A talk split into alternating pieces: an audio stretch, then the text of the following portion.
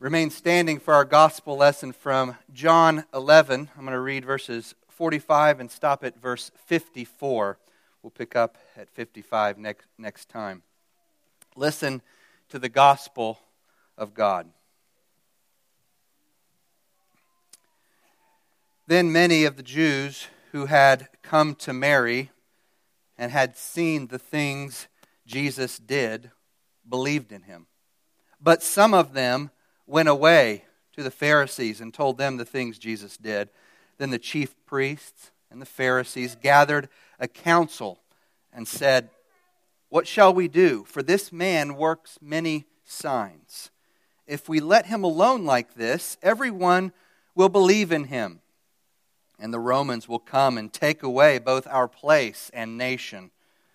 And one of them, Caiaphas, being high priest that year, said to them, you know nothing at all, nor do you consider that it is expedient for us that one man should die for the people, and not that the whole nation should perish. Now, this he did not say on his own authority, but being high priest that year, he prophesied that Jesus would die for the nation, and not for that nation only, but also that he would gather together in one the children of God who were scattered abroad. Then, from that day on, they plotted to put him to death. Therefore, Jesus no longer walked openly among the Jews, but went from there into the country near the wilderness to a city called Ephraim, and there remained with his disciples. Thus far, the reading of God's word. This is the word of the Lord. Amen. Let's pray. Father, please bless the reading and the preaching and the hearing of your word as we consider the deep things of the gospel of our Savior, Jesus Christ. Fill our hearts with understanding, faith, and gratitude for what you've done for us through the cross of Christ. And we ask in the name of Jesus, amen. Please be seated.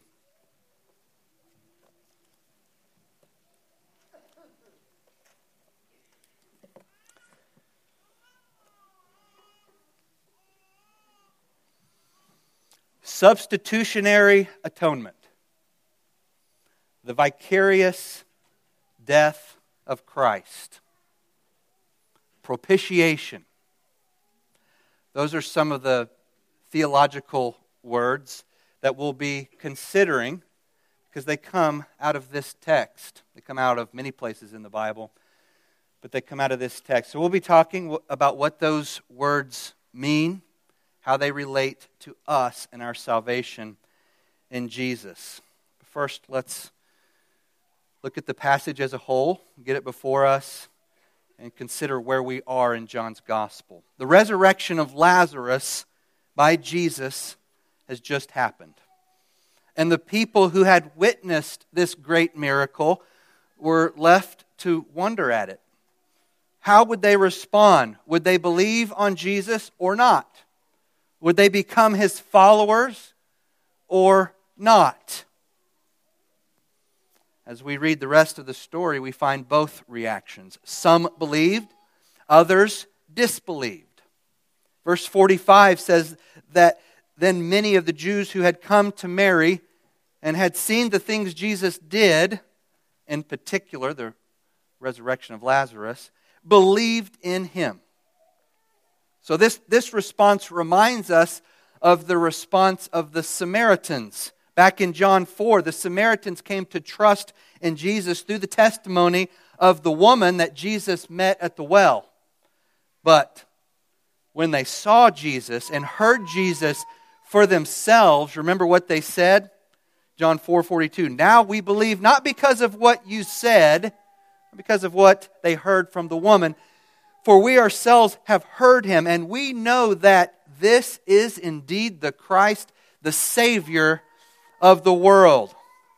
Many at Lazarus' empty tomb had just experienced something similar. Now they know that Jesus is indeed the Christ, the Savior of the world. But astonishingly, unbelievably, not everyone there believed in Jesus. That wasn't the response of everyone. How could that be? How could any of them not believe in Jesus after what they just saw? He resurrected a decaying dead man. And yet, verse 46 says that some of them went away to the Pharisees and told them things Jesus had done, Jesus did. Now, we might like to believe that, that perhaps some of them went away to tell the Pharisees with the hope of winning them to the truth. Maybe, but that's not how the text most naturally reads. Notice the contrast that John sets up in verses 45 and 46 between those who believe and those who go to the Pharisees. This, this, suggests that their primary intent in going to the Pharisees was malicious. They were tattling on Jesus. They had failed to believe in Jesus even after he raised a man from the dead. How could that be? It's hard to believe that people could witness Jesus raise someone from the dead and refuse to believe in him. But that's how hard the human heart is apart from the conquering grace of God. That's, that's where we would all be apart from the Spirit opening our heart by His grace alone. The unbelieving heart can explain away anything. It can rearrange the evidence however it must to maintain disbelief. No amount of data or evidence or deductive arguments can bring someone to faith in Christ if the Spirit does not open that person's heart 100, 100% of the way. In Luke 16, uh, there's a different narrative with a different Lazarus. These aren't the same Lazaruses. This could be a little confusing.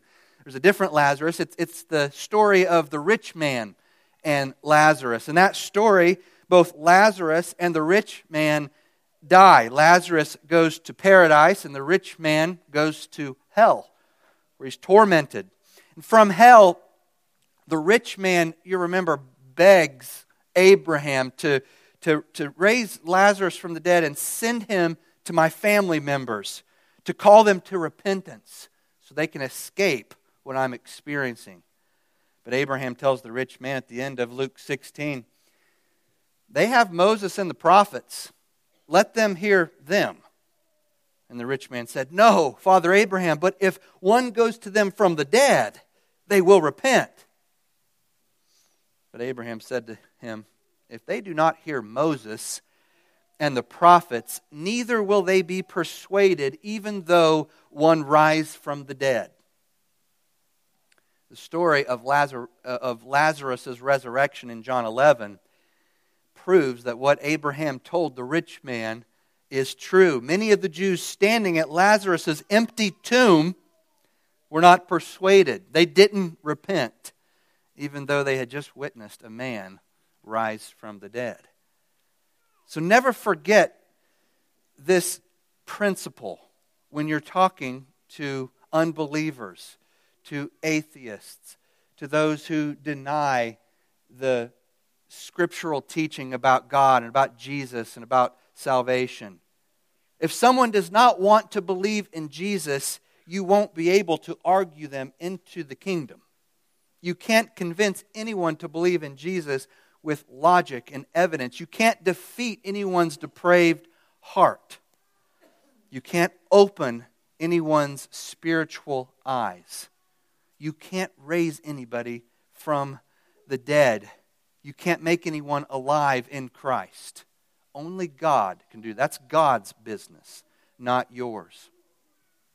John describes the Pharisees' reaction in verses 47 and 48. Then the chief priests and the Pharisees gathered a council and said, What shall we do? For this man works many signs. If we let him alone like this, everyone will believe in him and the Romans will come and take away both our place and nation. Notice that they don't deny that it happened.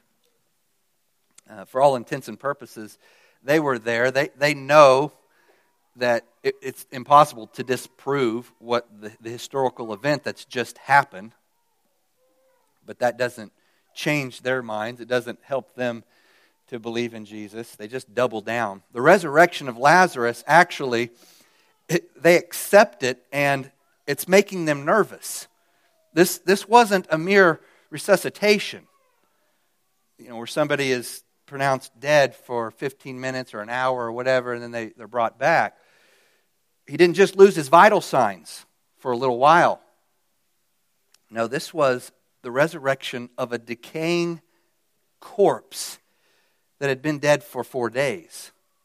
From the opposition's viewpoint, the resurrection of Lazarus was devastating evidence and undeniable as well. The new star witness in the case for Christ is a resurrected corpse who had already been buried. The Pharisees don't deny what happened, but this miracle doesn't draw them any closer to believing in Jesus. They're not interested in the truth. Their dilemma seemed unsolvable. They're in a predicament. And they didn't know where to look for a solution until Caiaphas came to the rescue. Caiaphas was the high priest. He was also a Sadducee, which meant that he didn't believe in the resurrection from the dead of any kind. Also, as a Sadducee, he worked closely with the Roman government, and he didn't want anyone rocking the boat, especially not a peasant from Galilee. So let's look at Caiaphas Caiaphas' solution in verses 49 and 50. And one of them, Caiaphas, being high priest that year, said to them, You know nothing at all, you dimwits. Nor do you consider that it is expedient for us that one man should die for the people and not that the whole nation should perish. So, in essence, Caiaphas says, You, you fools, don't, you don't know what you're talking about. The answer the solution is very simple. It's better that one die than that our whole nation perish. Caiaphas was cold and calculating. He had climbed the ecclesiastical ladder. He was at the top of his profession. He hated Christ because he was a threat to his position and power, the status quo. But Caiaphas was also an unwitting prophet of Christ. He's a prophet. John tells us this in the next two verses. Look at verses 51 and 52. Now this he did not now this he did not say on his own authority, but being high priest that year he prophesied that Jesus would die for the nation and not for that nation only, not for Israel only, but also that he would gather together in one into one people the children of God who were scattered abroad. So this is this right here is the heart of our passage.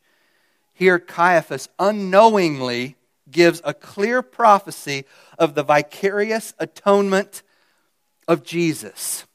Vicarious means done for the sake of another, done as a substitute for another. The vicarious atonement of Christ is his death for the sake of others, as a substitute for others. He died in the place of his people. That's what vicarious atonement means, or substitutionary atonement. And Caiaphas unwittingly prophesied about this great event. Without realizing it, he foretold the most important event in all of human history the vicarious atonement, the vicarious death of Jesus. The main idea of this passage is the substitutionary sacrifice of our Savior on the cross. We're going to come back to verses 51 and 52 in a moment, and we're going to consider why Jesus died and the scope of his atonement. But let's look briefly at 53 and 54. John adds in verse 53 Then from that day on, they plotted to put Jesus to death the, the idea there is that they were resolved to put Jesus to death, which included planning, plotting. The decision had been made already. The verdict was in before the trial happened. The only thing that remained was to carry out this death sentence as quickly as possible. Jesus is not to be arrested in order to be tried, he is to be tried because he has already been found guilty. Unbelievers don't reject Jesus because they weighed the evidence and found the case for Christ lacking. They reject God and his Messiah because they hate them. So don't fall into the trap of thinking that an unbeliever just needs more argumentation, more data, more evidence, more reasons to believe, more emotional appeal. They have all the information and arguments they need. Paul says in Romans 1:20, "For ever since the creation of the world, God's visible attributes have been clearly seen, being understood by the things that are made, even his eternal power and Godhead, so that they are without excuse. Now, God can use various means like arguments, things like that, but that's not what changes people's hearts. It's God, God's Spirit working in the heart. People reject the God of the Bible because they despise Him and don't want to bring their lives into submission to the truth. And we must never forget that. That was true of us before God saved us. And there's a lingering old man, old Adam, still in us. And it's true of everyone we talk to who is rejecting Jesus. It's never about the evidence and arguments. It, that wasn't the case here, and it's not the case today. That's why when people tell me that they believe the scriptures and even believe in Jesus, but they don't believe that Jesus is God's eternal Son, I know right away that their problem is not intellectual. Their problem is not that they need to be taught how to read the scriptures better. Their, their problem is not that they have yet to be presented with a better argument for the identity of Jesus, the deity of Jesus. No, the Bible is clear on all those issues. Their problem is with Jesus himself. They don't want Jesus to be their God, just as the Jewish leaders in John 11 didn't want Jesus to be their God. That's at the bottom of everything else. It doesn't matter to them it doesn't matter to these Jewish leaders whether he is who he says or not. Whether Jesus is the one true God in human form is beside the point to them. The only point they care about is that they just don't want him to be the one true God in human form, and they don't want to acknowledge that he is, even if he is. They hate Jesus and they need him dead, gone, out of their lives. Why? Well, because their hearts are hard. And John gives us a reason here that it's because he raised Lazarus from the dead. That's the only reason we have here, which just shows how ridiculous unbelief is. That's John's way of saying there's no good reason. It's because he raised somebody from the dead. And that's why they're going to want Lazarus dead in chapter 12, because he because he was raised from the dead. So we got to kill him. Unbelief is irrational. Jesus finds out about this meeting and he responds to it in verse 54. The last verse we'll consider this week. Therefore, Jesus no longer walked openly among the Jews, but went from there into the country near the wilderness to the city, to a city called Ephraim, and there remained with his disciples. So Jesus is making something of a theological statement here. No human court will force him to the cross. No amount of plotting is going to get him to the cross sooner than he plans to go to the cross. He will die at the time appointed him to die by the Father, no earlier, no later. His hour has not yet come, and the Jews can't force it to come. Remember what Jesus said back in chapter 10, verses 17 and 18. I lay down my life that I may take it again. No one takes it from me, but I lay it down of myself. I have power to lay it down, and I have power to take it again. This command I have received from my Father. So, this brings us back to the central message of today's text. Jesus is the Savior who died a sacrificial death as a substitute for his people. That's the big idea here. Jesus is the Savior who died a sacrificial death as a substitute for his people. It's no exaggeration to say that the cross of Jesus Christ stands at the center of the Christian faith, along with the resurrection. But it's also no exaggeration to say that few people really understand the meaning of the cross. Few doubt that Jesus died by crucifixion, but why Jesus died and or what his death means is a puzzle to many. Even many Christians have a hard time explaining that, even though it's right at the center of the gospel and how we are saved and what it means to be a Christian. So, why did Jesus die? The answer to this question is found throughout the Bible, Old Testament and New. It's found in the Old Testament sacrificial system, it's found in the prophecies of the Old Testament, such as Isaiah 53. It's found in the narratives of the Old and New Testament. It's found explicitly in the doctrinal teachings of the New Testament epistles. There are a lot of places we could go to talk about this, but there are a few passages in Scripture that speak of the death of Christ as profoundly and as succinctly as our text today. Look again with me at, Caiaphas' unwitting prophecy in 49 and 50. Caiaphas, being a high priest that year, the high priest that year, said to them, You know nothing at all, nor do you consider that it's ex- expedient for us that one man should die for the people, and not that the whole nation should perish. That's Caiaphas' prophecy. But what I really want to focus on is John's interpretation of this prophecy in the next two verses, 51 and 52. Now, this he did not say on his own authority. In, in other words, he's not really the, the main one in control of what he's saying here. God had ordained for this man to say these words on this day long before Caiaphas was even born. But being high priest that year, he prophesied that Jesus would die for the nation, and not for the nation only, but also that he would gather together in one the children of God who are scattered abroad, who are all over the earth, who are in many nations. The amazing thing is that Caiaphas unintentionally foretold not only that Jesus would die, but also why he would die and the scope of his atonement.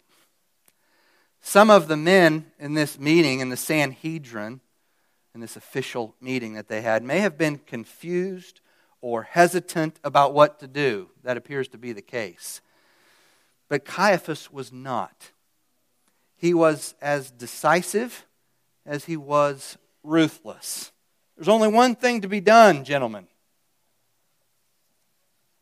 Never mind about the miracles.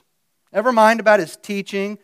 Never mind about his character. Never mind who he is. The man must die. Every minute that he lives, the danger to ourselves, our nation, our way of life is intensified. Now, of course, Caiaphas expressed this in terms of the greater good of the people. Politicians always do that. Nonetheless, his advice to the council was pure self interest and pragmatism. And this suggest, his suggestion won the day among the Sanhedrin. They decided to do away with Jesus. That's the solution. Now, it seems strange at first that such an important prophecy about such an important doctrine should come from such an evil source. But it makes sense when we look at this event in the light of how God used men throughout biblical history.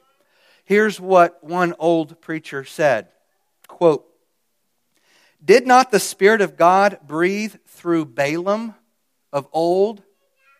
Remember Balaam and his donkey? Is there anything incredible in a man's prophesying unconsciously?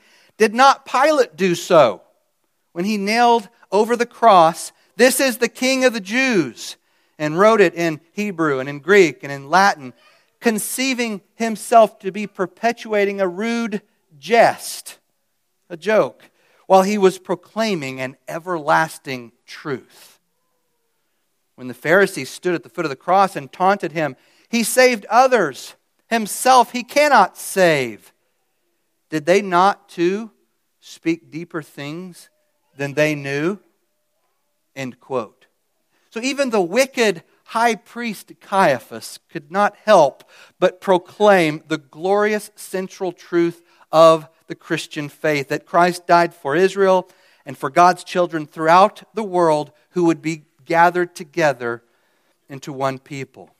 And one of the things we learn from this is that God uses even the wickedness and the wrath of man to accomplish his purposes. Jesus could have said to Caiaphas what Joseph said to his brothers after he revealed himself to them in Egypt. Remember Genesis 50, verse 20. You meant evil against me, brothers, but God meant it for good, to bring it about that many people should be kept alive, many people should be saved as they are today. That's the story of the cross. It's the story of the cross shaped life. In verse 51, John mentions that Caiaphas was the high priest. Why, why does John throw in this detail, this historical background? Because he's telling us who the real high priest is. Hebrews 4:14 since we have a great high priest who has ascended into heaven, Jesus, the Son of God, let us hold firmly to the faith we profess. Caiaphas is just a shadow. Jesus is the reality. The real high priest is also a perfect substitutionary sacrifice for God's people. By becoming a sacrifice for sin, Jesus, the eternal and heavenly high priest, emptied the earthly priesthood of all its validity. Caiaphas was trying to protect his nation and his office by killing Jesus.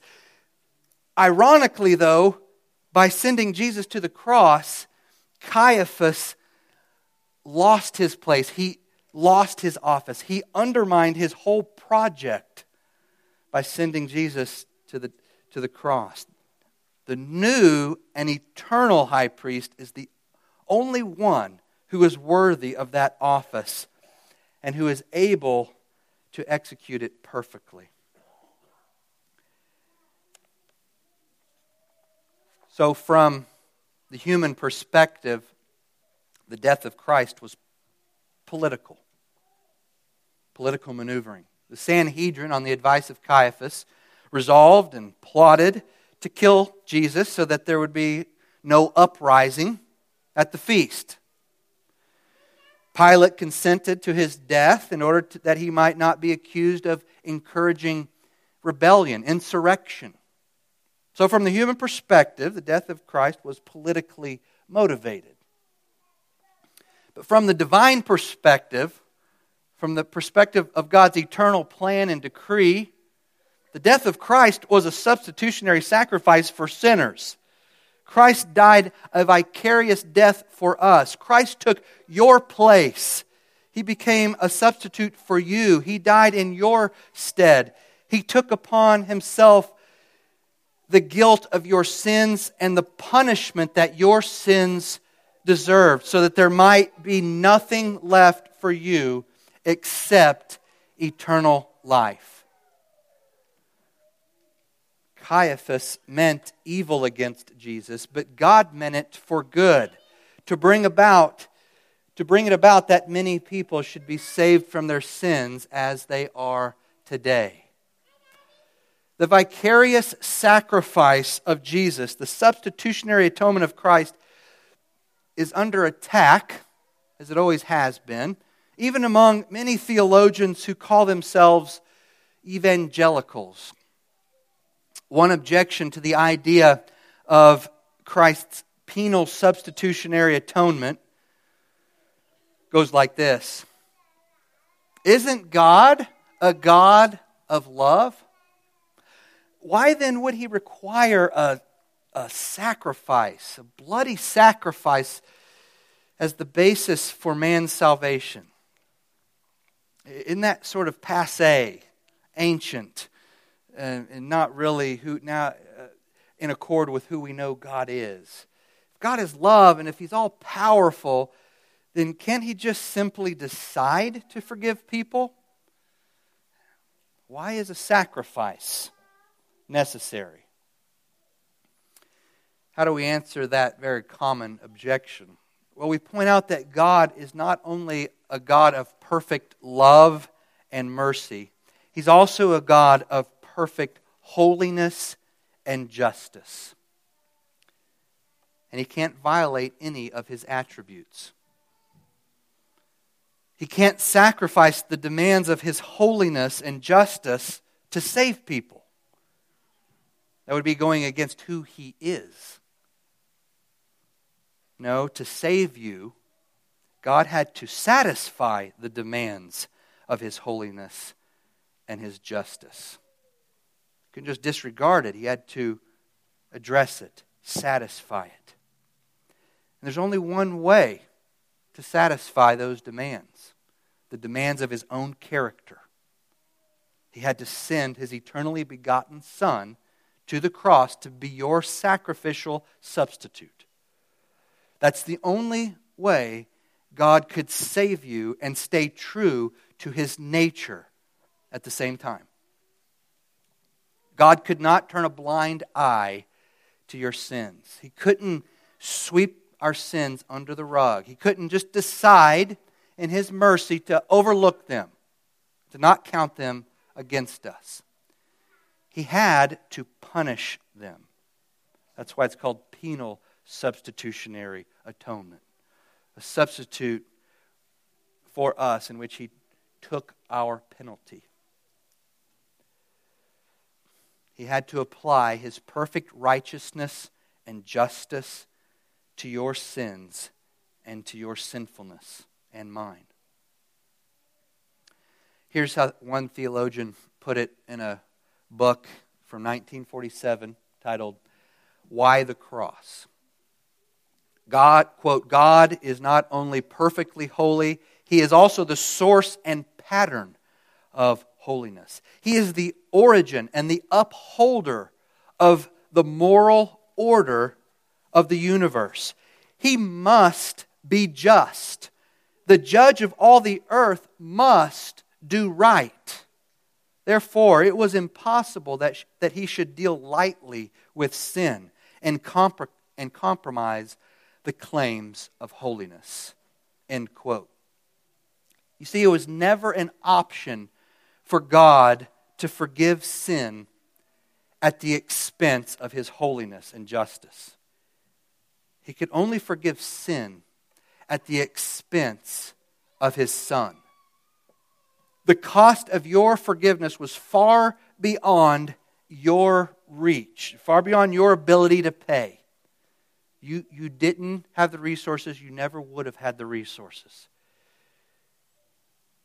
None of us would have ever had the funds on hand. The price was too high, so God Himself undertook to pay the cost Himself. He paid the price by offering Himself as a perfect sacrifice. Listen to another quote from the 1947 book, Why the Cross. Quote, On Calvary, the price was paid, paid by God. The Son giving Himself, bearing our sin and its curse. The Father giving the Son, His only Son, whom He loved. But it was paid by God become man, who took the place of guilty man.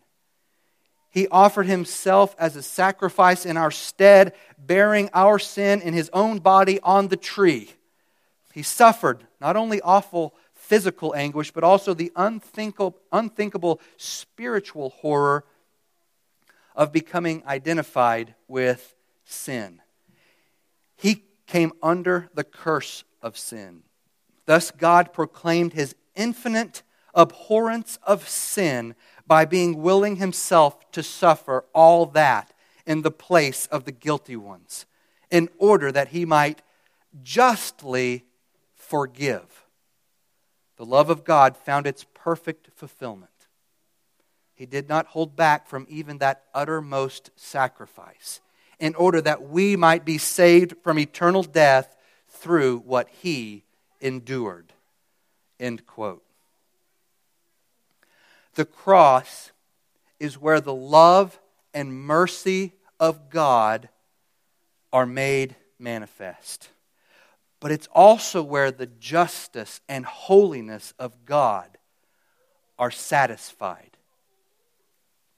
At the cross, God's love and God's justice meet in the death of God's Son. Is this your faith? Is this what you believe? Do you know that you've been that, that you've entered into a relationship with God through the sacrifice of Christ on the cross for your sins? There's no more important question for you to answer, be able to answer. Do you know that He died for you and took your place so that you might not have to suffer the consequences of your sins and your spiritual rebellion? Do you trust in Jesus as your personal Savior? Do you accept Christ as your sacrificial substitute? The testimony of, of the entire Word of God is that Jesus was wounded for your transgressions, that he was bruised for your iniquities, that your chastisement was upon him, that by his stripes you were healed. That's the gospel. God sent his only begotten Son to the cross so that whoever believes in him Whoever puts his faith in Christ and his cross might not perish, but have everlasting life. But there's more to Caiaphas' prophecy. Christ's sacrifice was not just offered at random. It was, it, it was offered for a definite group of people. Caiaphas says in verse 52 that the death of Christ is specifically for the children of God scattered abroad. John 3:16 and other passages teach us that in some sense God offers his son, he offers the sacrifice of his son to everyone. For God so loved the world, and that, that just means world. That means the whole world. But John 11:52 and other passages teach us that in another, even more fundamental sense, God sent his Son for a particular people. The saving power of the death of Christ is limited to those that God has chosen to save. The redemption price that was paid by Christ on the cross was offered with definite design and specific application in mind. Christ died not simply to make salvation possible for the whole world. More importantly, Christ died to make salvation certain for his elect children who are scattered throughout the world. The death of Christ was vicarious, it was substitutional in the same way that each Passover lamb was substitutional. The Passover lambs were not general sacrifices offered, to no, offered for no one in particular. Each lamb was killed and offered for a specific group of people, a certain number of people with names and birthdays. The blood of each lamb was put on a specific doorpost and the lintels. Each lamb's blood was shed for the sake of a particular family or group of families. Each lamb atoned for the sins of certain persons who could be named and numbered and tied to that specific lamb. That lamb was their substitute. Each person had a lamb that, his, that was his or her substitute. Each lamb died a vicarious death for a particular group of, of people. Jesus is our Passover lamb. And John 11:52 highlights the vicarious or substitutional character of Christ's death. There are other scriptures that teach the same thing. I'm going to read eight passages from the Old and New Testaments which teach that the saving effect of Jesus' blood is particularly limited to, to those that God decided to save before the foundation of the world. Isaiah 53, verse 8 He was cut off from the land of the living. For the transgressions of my people he was stricken. So, so why did Christ, what did Christ die for? It says, for the transgressions of a people, my people, God's people. Matthew 121. She will bear a son, and you shall call his name Jesus, for he will save his people from their sins. Jesus died to atone specifically for the sins of his chosen people those who would be saved. Matthew 20, 28. The Son of Man came not to be served, but to serve and to give his life as a ransom for many. Christ didn't give his life as a ransom for everyone indiscriminately, which would really be for no one at all. He died for the many. Isaiah talks about the many too. We could go into to that language. It's, it's important language, and the many in Isaiah is God's people. It's the people that, that God will save. He died for the many that God foreknew and predetermined to save before the world began. John 10, verse 11. I am the good shepherd. The good shepherd lays down his life for who? Everyone? The goats and the sheep? No, for the sheep.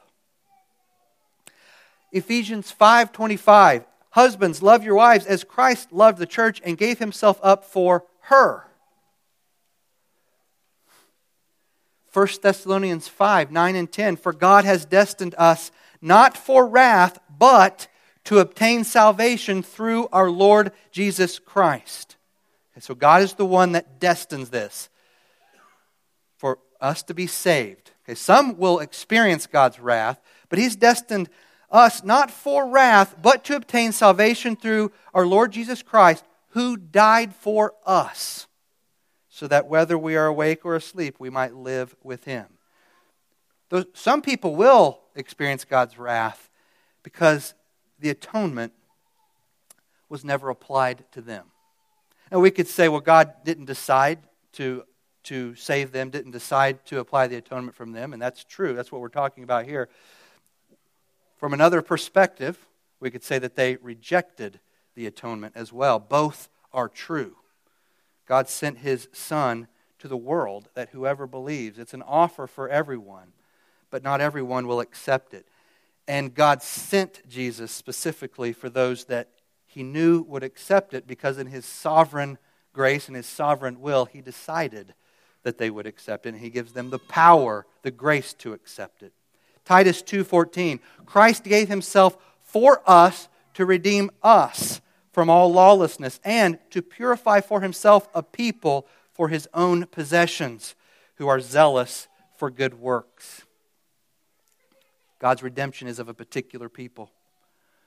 Finally, Hebrews 2:17, therefore he had to be made like his brothers in every respect, so that he might become a merciful and faithful high priest in the service of God to make propitiation for the sins of the people.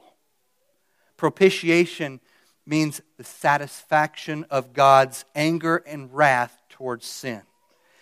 Christ stepped in between us and God and took the wrath of God that was directed toward us. That's propitiation. And he did that for the people, for a people, for a specific, particular people. The death of Jesus was not an atonement for sin abstractly. It was not a vague expression of divine displeasure against human transgression. It was not an indefinite satisfaction, an indefinite propitiation of God's divine justice, whatever that would mean. The cross of Christ was personal, specific. It was a ransom price paid for the eternal redemption of a certain number of sinners, the many in Isaiah and in the Gospels. It paid the full price for all the sins of a particular people. It propitiated God's just and holy wrath against specific persons.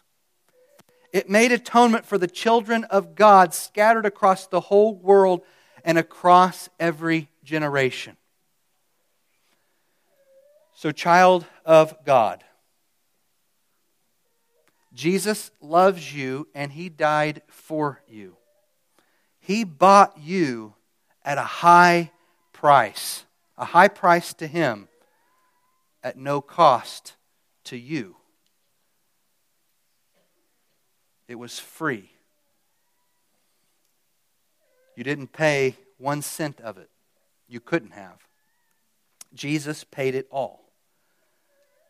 Believe in him, obey him, follow him. Be like the ones who responded in this story with faith. Keep in step with his spirit all your life. And remember that the cross of Christ and the cross of Christ alone is the basis for your salvation and the basis for your assurance. Let's pray and thank God for this gospel. Father, thank you for sending Jesus to be our substitute, our sacrifice. Lord Jesus, thank you for being willing to take your Father's wrath, the wrath of God, for our sake, to save us. And Lord, help us this week to walk in a manner worthy of that gospel. In the name of Jesus, amen.